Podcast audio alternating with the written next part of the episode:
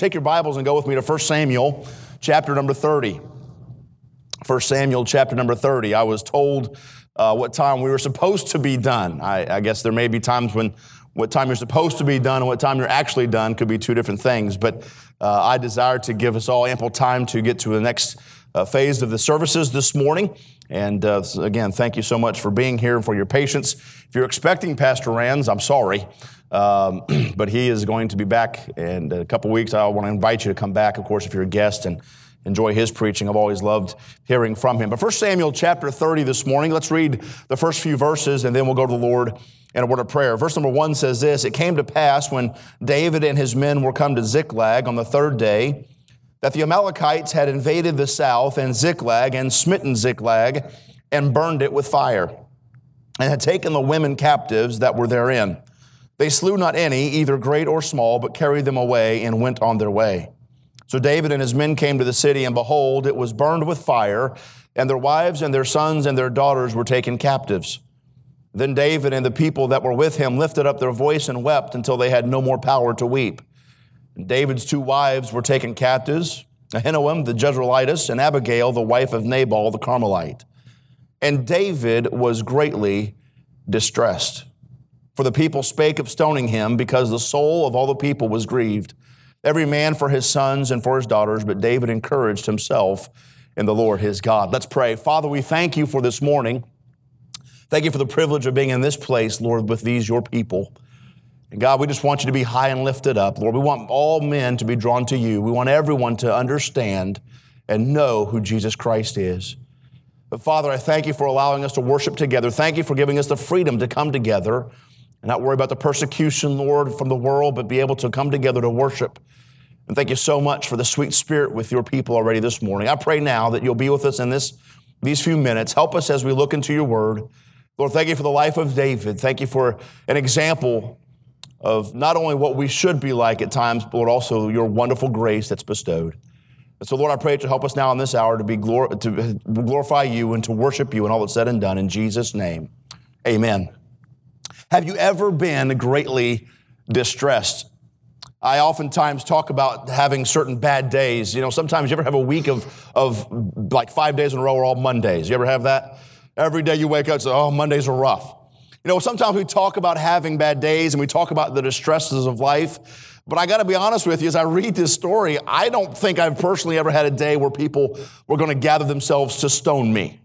That wasn't something, maybe they were and they just didn't tell me, I don't know. But you talk about a bad day.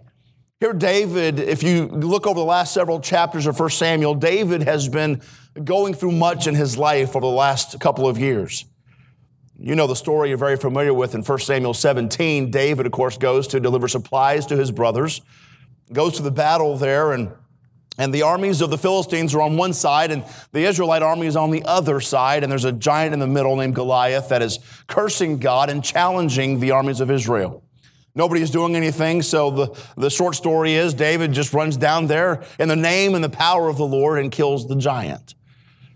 In 1 Samuel chapter 18, David is identified as a young man that can, that can play the instrument well. The young lady playing the harp over here, beautiful music. And a great job there. Reminded me of, of David and his ability to play the harp. And he's called into the king's throne room to play for the king to calm his spirit. David had done nothing wrong. David was obedient to his dad in taking supplies. David was really the one that captured the victory for the nation of Israel. David was simply just trying to behave himself, as it says in 1 Samuel 18, four different times. He was behaving himself wisely.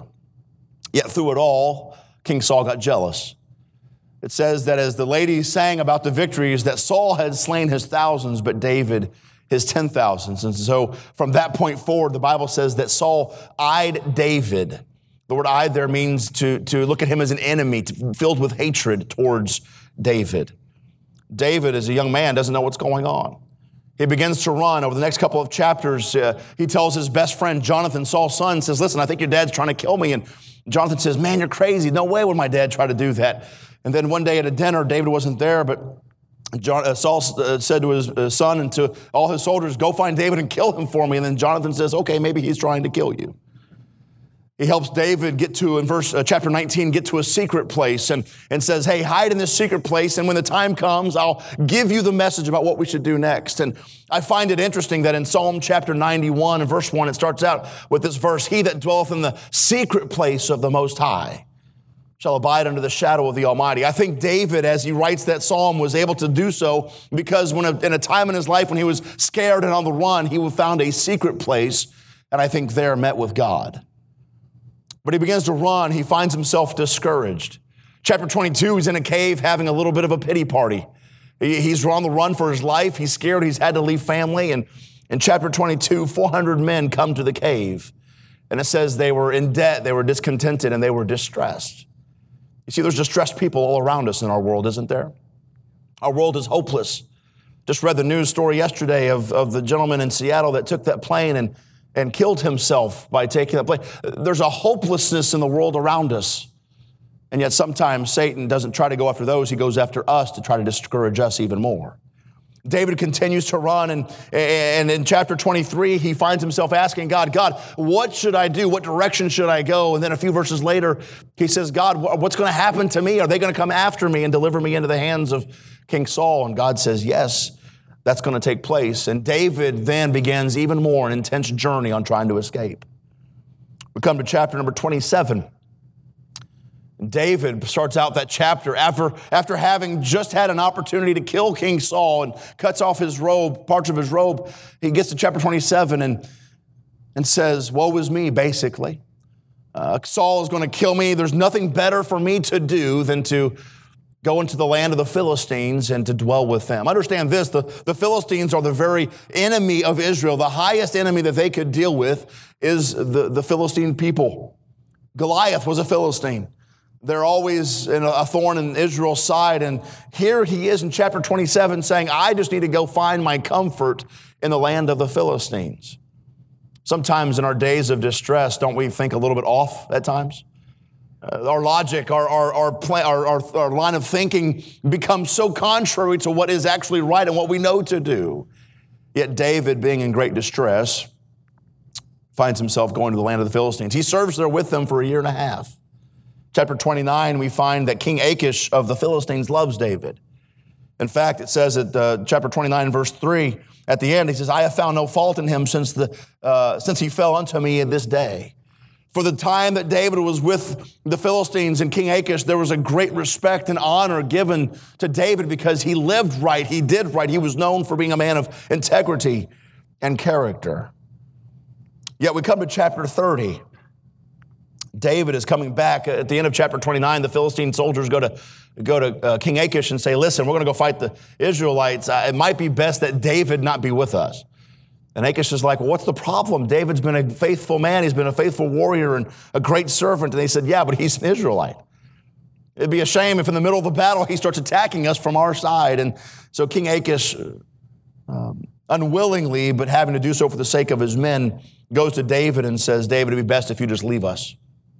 David and his mighty men return in chapter 30 to Ziklag. And upon coming to Ziklag, there's uh, a great fire there. Smoke is rising and they get to the city and, and verse 2 says that the women and the children are taken, which is an interesting thing because at this time the soldiers and the enemies in that area, they would always annihilate the armies that they come across. So it's interesting here that God allowed them to spare uh, the women and the children. David and his men are discouraged. Their homes are destroyed. Their, their families are gone. David and the people, they just wept. Verse 6 starts out David was greatly distressed. It wasn't just a distress that comes from a bad day. It wasn't just something that, that comes from not knowing for sure what's going on. It was a great distress. It was to the point that all the last several months have probably piled up to a point in his life where he just doesn't know what else to do. He's at his wits' end. He's cried, and perhaps he's cried until he could cry no more. Says wept. It wasn't just a, a crying of tears, it was a, an anguish of soul. It was a breaking of heart. It was intense. It was probably the lowest David has ever been. Again, it started out a couple years ago. He was just a young child in his father's house and he was watching sheep and he, he just went to battle and had a great victory. Yet we come to this point where David is greatly distressed. I tell you this, there are times in our lives when things are going to take place and circumstances are going to come, and we are not going to understand why, and it will cause great distress. Can I tell you this that the circumstances that come your way that are hard and the, and the feelings, the burdens that come, please understand this, it doesn't always mean that it's our fault. Sometimes God simply wants to remind us that He's still on the throne. Here in chapter 30 and verse number 6, it says David was greatly distressed, but it ends the verse by saying this David encouraged himself in the Lord his God. Can I tell you a few statements this morning about this passage that I hope will be an encouragement to you? I want to share these very quickly with you and remind us of exactly God's work in David's life. Number one, can I tell you this this morning? Past disobedience leads to future burden. Sometimes past disobedience leads to a future burden. Look with me back in chapter 30, verse 1 again. It says this It came to pass when David and his men were come to Ziklag on the third day that the Amalekites had invaded the south and Ziklag and smitten Ziklag and burned it with fire. You think, what's the big deal with that verse? Well, there's a group of people mentioned in that verse. Verse number one, the Amalekites. They were the ones that came and they invaded and they took the city that David had there at Ziklag and destroyed it and took captive David and his men and their, their, their families of those men and, and obviously caused this great distress. But can I tell this to you this morning? The Amalekites should not have been there. If you study back uh, over the life of David in 1 Samuel chapter 15, he's not quite on the scene, but Saul is, is king, and Saul was given a very clear command in 1 Samuel chapter 15. Samuel comes to him and says, The word of the Lord I speak to you. And God wants you to go to the Amalekites, and the words there that are used are utterly destroy. The words utterly destroy means to absolutely annihilate and to, to get rid of, no longer have any remnant of them left. If you're familiar with the story at all, you know that Saul went and fought and destroyed many. But he left the best of the sheep and the oxen and the livestock and the Uh, uh, and the items that they had, and he spared King Agag of the Amalekites. Of course, we know Samuel comes back and, and says to Saul, what were, you, what were you thinking? Why did you do this? God gave you a very clear command, and you didn't follow that. Saul said, Well, I was just trying to offer the Lord the best. And, and Samuel says this listen, to obey is better than sacrifice and to hearken than the fat of rams. You see, Saul's disobedience from the past allowed David to have a burden here in the present, in the future. You see, David had to go and deal with the Amalekites when he should have never had to do so. And you think, well, why was that David's fault? David's greatly distressed because of something that Saul did. Yes, you got to understand this. Our decisions affect so many people. We don't get to say, well, I'll make this decision and I'll do this thing and everything will be okay. No, the reality is Saul, who's, who's uh, quickly after, in this next chapter, chapter 31, is going to be killed in battle and his life is going to be done and his reign's going to be over. Yet because of his disobedience, several years previously, David is now greatly distressed. Our past disobedience does lead to future burden. There are people coming behind us that are going to have to deal with the choices we make.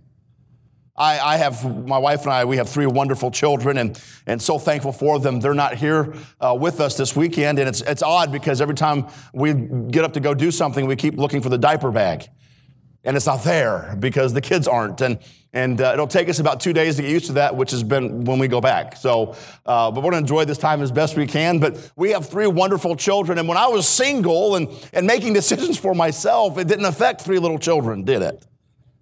All of a sudden now I realize as a parent, as a husband, I have choices that I must make, and it affects a lot of people. Uh, my, my son uh, uh, utters things that I utter. And of course, I'm always uttering spiritual great things and, and uh, in the house, and nothing's ever wrong there.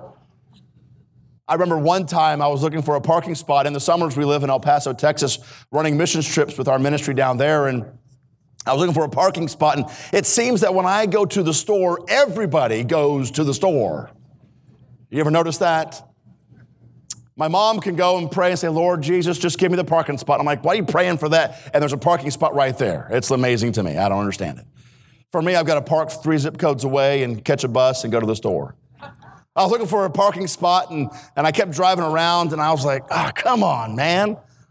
And a few seconds later, I heard my four year old at the time, my son, say, come on, man.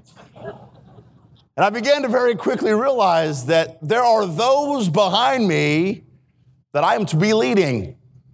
And what I say and what I live will be most likely what they do. In fact, what, um, what they do oftentimes will be in excess of what I've done. That's a humbling thought when you think about the fact that, you know what, something so simple as saying, come on, man. Yet when I go through adversity or distresses or trials, do, do my children see my wife and I leading through those or getting frustrated? Even more serious, are my past decisions and my past disobedience going to cause future burden for my children? Are the decisions I've made in the past going to affect the ministries that I'll be involved in? You see, we live in a very selfish society. Society tells us that just get everything you can. It's all for yourself. Live to your flesh. Enjoy every moment that you can. And listen, we ought to enjoy life, but we ought to enjoy it because of who Christ is and what he's blessed us with, not because of what our flesh wants. Saul, in his selfishness and disobedience, made a selfish decision that affected David for many years to come.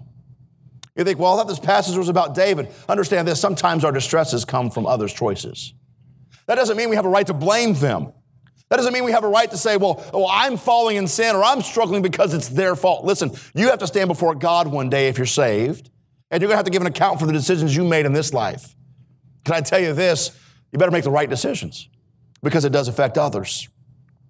The second thing I want you to see this morning, first of all, past disobedience leads to future burden. Secondly, I want you to see this there's only one source that can give you peace. There's only one source that can give you peace. Look what it says again, into verse number six. But David encouraged himself in the Lord his God. The world around us tells us there's therapies that you can have, and there's, there's professionals that you can seek out help from, and, and there's friends that can help you. Can I tell you this? There's only one place that you can find everlasting peace that provides the comfort that you need, and that's through Jesus Christ. You say, well, well listen, I, have gone through life. I've been in this church several years. I have some heartache. Can I tell you this? God is still on the throne. David may have gone through heartache and he may have been running for several years, but God has never left him. You ever wonder sometimes if the presence of God is in your life? I, I have to admit, there's been times where I've said, God, am I where I'm supposed to be? And yet it's oftentimes not God that's left me, it's me that's turned my back on God. If you go back with me to chapter number 23 very quickly, I want to bring something to your attention that I found to be interesting in preparation and in study of this chapter. 1 Samuel chapter 23, just back a few chapters. David was often known for inquiring of the Lord. He oftentimes went and not just asked God in a flippant way, but, but had conversation with God. Isn't that a beautiful thought to be in a relationship so close to God that you can just have conversation and God responds? By the way, that's not an old, that's not an Old Testament or New Testament thing. That could be a present day thing. If our walk with God is what it's supposed to be, we can have that kind of sweet communion.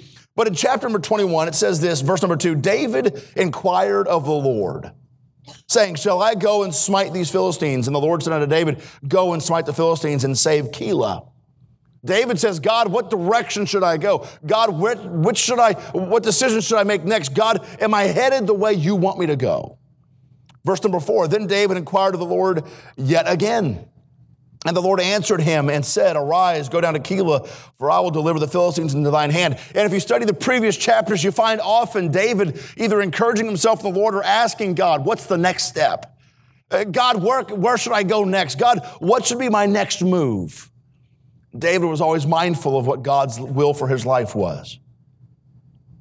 But as I studied the chapter, I found something interesting.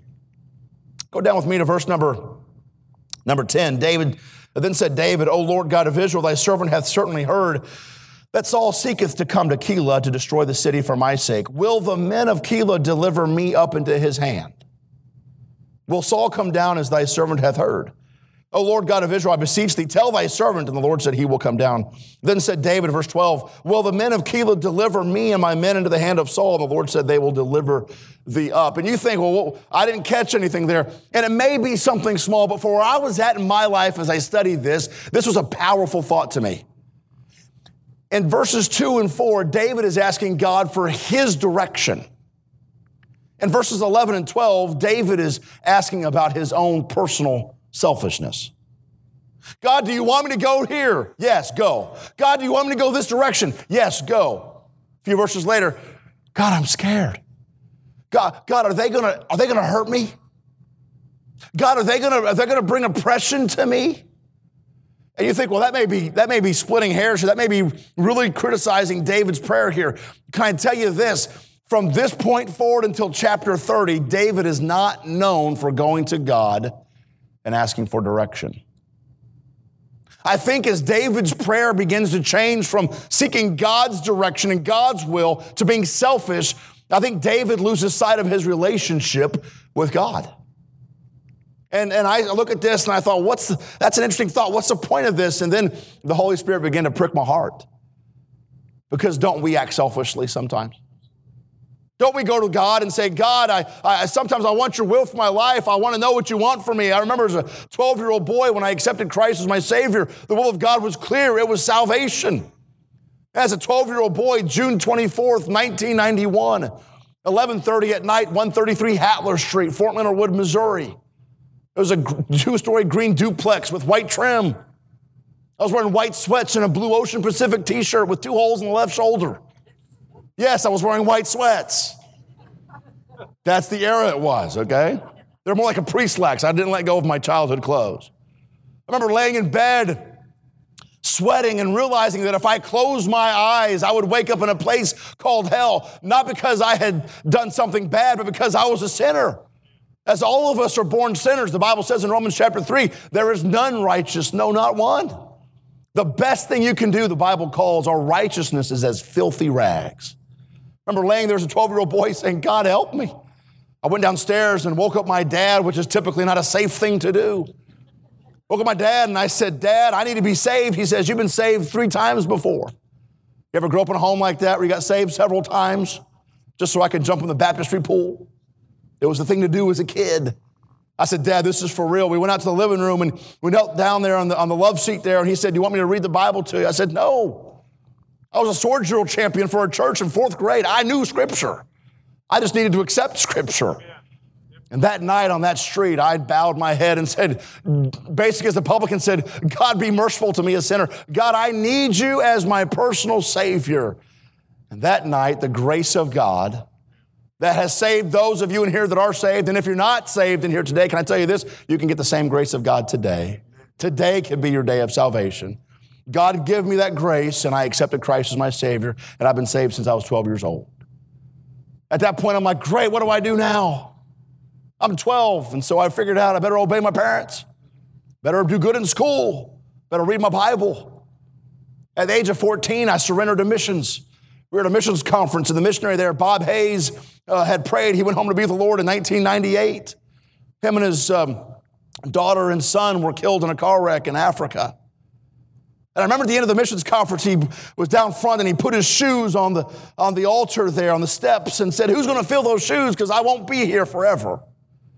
And God had been working on my heart all week. And at the age of 14, I knew the will of God for my life was to surrender to ministry. And I went forward and gave myself that night to missions.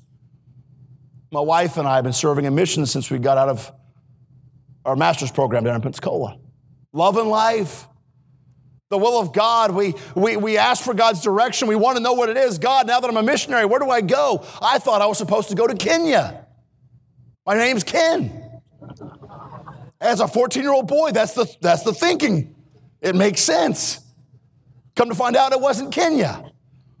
Then it was Austria. My mom was born and raised in Austria. I felt burdened for the Austrian people, and we began to work towards going to Austria. But the older we got, the more God began to work in our hearts. And all we ever wanted to do was follow God's will. I love to say and stand here and tell you that every day of my life I do the same thing. But the reality is, I'm flesh. As Scott Pauley, a friend, says, I'm nothing more than a dark hearted, hell deserving sinner. And so are you. I want to encourage you this morning. We're all born deserving of hell, and sometimes the flesh that we're clothed in gets the victory. And sometimes my prayers go from, God, give me your will, give me your direction, to, God, I'm, I'm emotional. God, the enemy's too much. God, what am I going to do? And what ends up happening at that point is we stop encouraging ourselves in the Lord. Sometimes our distresses are our own fault. Sometimes the burdens that we carry are, are because of our leaving the walk with God. Understand this God has promised never to leave us or forsake us. He's not going to turn his back on us, and that's a wonderful truth, but sometimes we turn our backs on him. I believe over the next several chapters, as David has done pray this prayer, he said, God, give me your will, but then he said, God, I'm scared. God, is my life in danger. Finally, though, in chapter number 30, he finds the peace that he's been missing. You see, he tried to find it in the enemies of the in the Philistines. He tried to find it in the comfort of the world. The Philistine uh, people are a picture of the world. Understand this: the world cannot provide us peace. You look around, you read the news. Boy, the news is depressing, isn't it? And rarely are there any good reports. Uh, the news is depressing. Social media is depressing. And I want to encourage you with this thought don't get your peace from social media. It's amazing how perfect everybody is on Facebook. You nobody ever, nobody ever post when they're having, uh, well, they do post when they're having a bad day because they complain about it sometimes. But, but uh, you ever notice that people just always talk about everything is so awesome? But the reality is, life's not always awesome. We get distressed, we get burdens. But can I tell you this? There is great comfort and peace in Jesus Christ. Philippians chapter 4 talks about the peace that passes all understanding. It doesn't even make sense. I remember when I shared this with the, with the teens before. I remember when our, our youngest child was born, he was above average in growth, and about five months, six months, he began to have seizures. And we have our reasons as to why we think this began to happen. But regardless of why, we understand he began to have seizures. He was diagnosed with epilepsy at a very young age. The development he had was suddenly done away with. We thought we had gotten proper treatment for them. They gave him a steroid for three weeks, and the steroid, at the end, the doctor said the seizures seem to be slowing down. Let's just give it a, a few months and see how it does. We noticed that he still wasn't behaving as he should and acting properly. So while we were in Cincinnati from El Paso, we, we said, let's just get a second opinion. Went to a doctor there in Cincinnati Children's Hospital. And she asked us the, the, the history, got the reports, and was amazed that for five months he was having constant seizures and was not getting treated for them. She said, I want to give him a very intense treatment. And for 30 days, we gave him a, an extreme steroid that stopped the seizures, praise the Lord. The problem is, those untreated seizures and the epilepsy, they finally diagnosed him with nonverbal autism, moderate to severe. A child that was once above average in growth and development and, and all those things is now nonverbal autistic. can I tell you this? My wife and I, when we dreamed of building a family, we never dreamed we'd have a special needs child. Nobody does. And there have been moments and times in our last few years, till before November, where we have just been burdened and distressed and startled and scared. But can I tell you this? Point number two Go to the place, the only place you can get real peace. David encouraged himself in the Lord. I tell you this, there's gonna be times in your life where you're lonely. Encourage yourself in the Lord. There's gonna be times when you're gonna deal with difficulty and heartache and circumstances are gonna come. Can I tell you this? Encourage yourself in the Lord. There's gonna be times when people are gonna use you and abuse you and, and mock you and leave you all out there by yourself with no help encourage yourself in the Lord. And how can you do that? Can I tell you this this morning? This brings great comfort. This brings great peace because this is the very word of God. This is, this is not just uh, God saying, here, here's a good book for reading. No, this is a book that's alive and is active and is refreshing us day by day if we'll find ourselves in the word of God. I guarantee you, David did. David says, if you look with me, chapter 30 and verse number uh, 7, David said to Abiathar, the priest, Ahimelech's son, I pray thee, bring me hither the ephod. And Abiathar brought thither the ephod to David. Uh, we understand that David knew where to go to get that comfort. He went to the priest. He went to the man of God and said, Hey, let's get together. Let's go inquire of the Lord together. And in verse number eight, David inquired at the Lord. Listen, if you inquired of the Lord before, go back to inquiring of the Lord. But you know, sometimes, like my dad when I was growing up, my dad made a comment one time. I had come to him, we had a youth activity, and I, I needed five bucks. Remember when youth activities were five bucks? Uh, several decades ago. And uh, I went to my dad, asked for five bucks, and he wasn't mean with it or anything. He just kind of with a smile said, You know, it seems like the only time you come talk to me is when you need five dollars. That hurt. It was true. That's why it hurt. And I began to realize, ah, he's kind of got a point. I don't ask my dad to go throw the ball with me. I don't ask my dad to go hang out. I ask my dad for five dollars. And spiritually, I think sometimes God looks down and says, You know, the only time you come to me is when you need five dollars. Can I tell you this? God is always there. But sometimes it would be good just to go back to God and say, God, I need some wisdom and direction from you. But first, can I tell you this? God, I love you. God, I want to praise your name for who you are. The songs this morning, beautiful songs, talk about lifting up the Savior. Bless his holy name. He's a marvelous God. How great is our God? But sometimes we only go to God when we need something, and then when he doesn't give it to us in our time, we blame him for it. That makes no sense to me. That leads me to my third thing this morning, and we'll be done. When you're in your times of distress, understand it could be from past disobedience and it leads to future burden. Number two, go to the only place that you can get real peace. And number three, always give God glory. You know what I found to be true in my life when I have times of heartache or frustration? If I just stop and praise God for a while, things look pretty good. Understand this this morning. All of us with this simple truth should understand and rejoice in this. We should all be in hell today. Stop and think about that. We should be burning in a place called hell. It wasn't prepared for us, but because of sin, as Romans chapter 5 says, by one man's disobedience, many were made sinners. We deserve the wages of sin that are death. But I'm thankful for that conjunction, but. But the gift of God is eternal life through Jesus Christ our Lord. We can have true comfort and peace because God is real and deserves all glory. You think, well, I worship God on Sunday morning, I come and sing praises and all that stuff. Hey, how about Monday through Friday? You ever have coworkers that just drive you up the wall? You ever have things that come up, like I said, those, those Mondays that happen every day? You don't just wake up on the wrong side of the bed, you just wake up. I mean, you can't hit snooze enough. Those type of days, you ever had them? I'm the only one, praise the Lord, okay. Listen, we all have them. Just stop and count your blessings.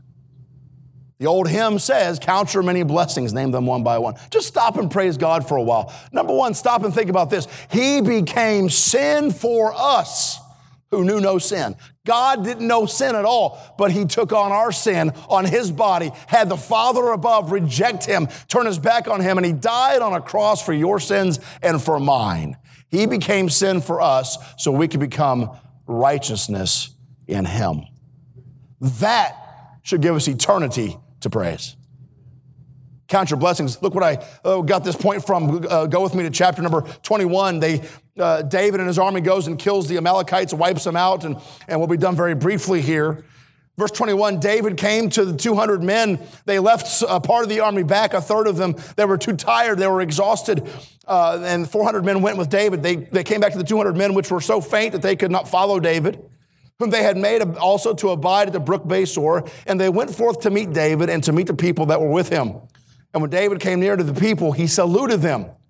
Then answered all the wicked men and men of Belial, Belial being Satan.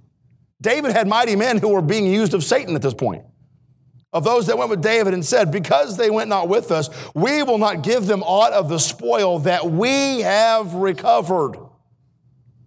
Hit the picture here. David and 400 men go, go fight the Amalekites, beat them, defeat them, take the spoil, take their wives, take their children all back. 400 men say, hey, listen, we did that. These 200 that stay back here, they don't get anything. They don't deserve it. But drop to verse number 23. Then said David, Ye shall not do so, my brethren, with that which the Lord hath given us. You see, David's mighty men, some of them are saying, Hey, listen, we did this, we deserve this. David says, No, this was God. Can I tell you this? John chapter 9, the man born blind, he was, Christ was asked, Why was this man born blind? And God said, so that the works of God would be made manifest. Can I tell you this? When you find yourself greatly distressed, I promise you, if you'll stop and just give God glory, you'll find what His will for your life is. You'll find that peace that only He can bring. And if it's something revealed to you that was done from your past decisions or your past disobedience, God will give you a chance to make it right because God loves you. God wouldn't send His Son to die on the cross for our sins and then cast us out for nothing. God would love us. He loves us every day. If you're here today, He loves you enough to give you a new day of life. And that means it's a day not for you to live for yourself, but for you to live for His glory. Let me ask you this morning are you in distress?